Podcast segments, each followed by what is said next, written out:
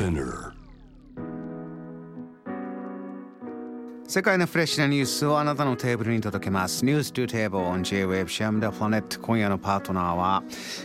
日本で大手代理店に勤務をして広告の制作を手掛けた後に独立。2016年から拠点をオランダに移して今現地でクリエイティブディレクターとして活躍中吉田和光さんです。今日は回線をつないで、えー、あちらオランダからたっぷりお話しいただきます。吉田さんよろしくお願いします。はいよろしくお願いします。このオランダを語っていくキーワードサステナブル。もう切っても切り離せないよというお話ありました。あらゆる面でということなんですか？はい、えー、生活社会そしてビジネスですね、うん、えー、全ての面でサステナブルが一番意識されています。あの吉田さん今最後ビジネスもっていうところを強調されてましたけれどもこのビジネスというところを考えると今世界中でトライしてます。日本でも、えー、それこそ若い人含めて、えー、小さいね自分一人で始めてるものから企業がトライしてるのもありますがオランダでこのビジネスという面で見るとどういう、まあ、ジャンルというか、えー、大きくどういうところが今注目されてるんでしょう？はい。えー、っとこれは一分かりやすくはっきりしてましてえー、というのはアムステルダム市が、えーと、声明を出してるんですね、うん、でその中で触れているのは3つの分野です、はい、えー、建築フードバイオマス。それから消費財という3つの分野でして、うん、日本的に言うとまあ衣食住にあたるようなイメージなので、うん、まあ、ほぼ全ての面で全ての産業でサステナブルにシフトしていくぞっていうような宣言をしています。この宣言をするというのには大きな意味がありましたか？やはりあの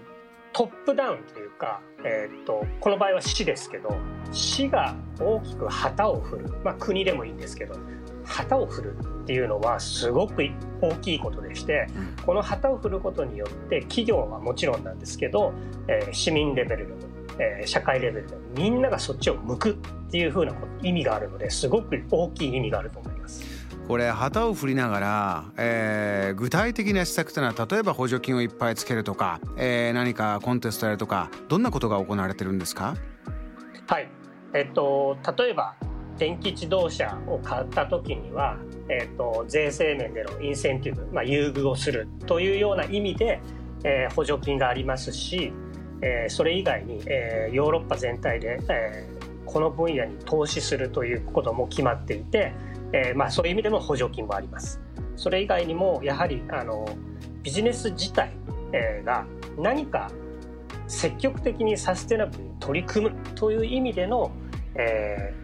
ー、インセンティブにあたるもの例えばもうちょっとやるとお金が儲かりますよとか、このビジネスっていうのはしっかりとビジネスになりますっていうような、えー、意識づけ非常にこの辺が、えー、大事になってきています。これはコンセプト理念として美しいからちょっと苦しいけどやろうよだけではそれこそ継続できない、維持ができないからその先にしっかり儲けが利益がたくさん出るというビジョン。これ伺いたいですね。例えばどういう今先ほど建築、えー、フードバイオマス消費財それぞれありましたけれども吉田さん関わってるお仕事でもチェックしてるものでもあこういうビジョンがあるんだって気になってるものありますか？はい、えーと、これはですねオランダ全体に言えることなんです。このサステナブルということ以外にも言えることなんですけれども、えー、建国以来、まあ、小国ですね。非常に小さい国で周りにはやっぱりヨーロッパの大国に囲まれています、うん、なので歴史的にやっぱりこの国が生きていくっていうことは非常に大変だった、まあ、今も大変なんです。うん、でその思想が根本にあるので、えっと、いかに他の国に利用してもらえるかっていうことをすごく真剣に考えています。たで例えばなんですけど、えー、インフラを作るとか、はい、えー、今風に言うと OS を作るっていうことかもしれません。他の国に利用してもらうための制度仕組み、えー、または国自体を利用してもらうっていうような意識が非常に強いです。まあ、あの歴史を遡ればそれこそクローズしてた日本もオランダだけはこう窓口にしてきっと日本もオランダと付き合うとまあ儲けがあるとかねいいこといっぱいあるでオランダはじゃあそれをあちらに持って帰っていろんな国にその情報を使ってもらってということをやってましたね。まさにそのとおっしゃる通りでしてそういうふうにしてやはり他の国に先駆けて他と違うことをいかにやるかそしてそれをインフラなり OS なりにして他の国に使ってもらうっていうことがに長けてるんですね。まあ、それが国が生きていくためのあの生存戦略に近いんです。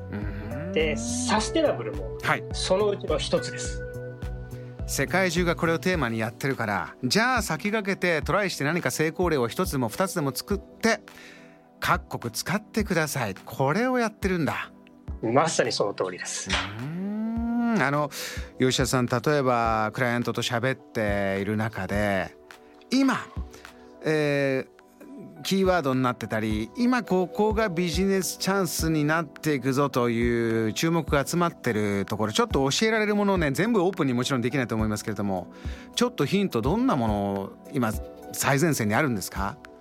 はい。えーと、先ほど触れたまあ3つの分野。建築フードバイオマス消費財。消費財のまあ1つでもあるんですが建築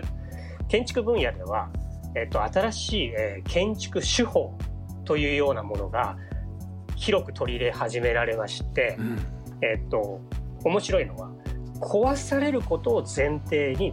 建物を作るという考え方です。ほうあの日本はもともと木だから江戸の町なんかはそういうね建築ありましたけれど今日吉田さんが送ってくれた町はオランダ石ですよ。ね昔からの町並み壊れないっていうのは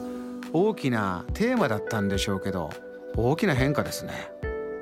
そうなんです。ということで実は日本の建築手法なんかが建築材も含めて注目されてるんですけども。そうですか。はい。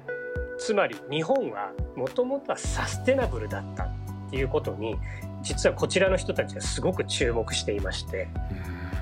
そちら、まあ、日本の建築材手法例えば釘を使わないで木を組み合わせる手法とか、はい、あれなんかはえーと、再利用がしやすいんですね。壊す時。なるほど。建物を建て替える時。ということで非常に注目されてます。これは我々当たり前みたいに感じてたものがねあちらでちょっとオランダで式年遷宮とかがこれから出てくるかもしれないですよ。ねえ。そうですか。吉田さんは実際じゃあそういうとこでアイディア出したりあちらあ日本じゃ当たり前だけどそうかオランダだとこれみんなにとってフレッシュな情報なんだって感じてることいくつもありますか？あります。そしてお前日本人だからよくわかるだろうっていうふうにオランダ人から聞かれること。聞かれるんだ。これはですねビジネスチャンスがパッと今浮かんだ方はもうぜひトライしていただきたいと思いますね。日本とオランダ歴史も深いですから俺たちの仲じゃないかというそんな話もできる間柄です。JAM The Planet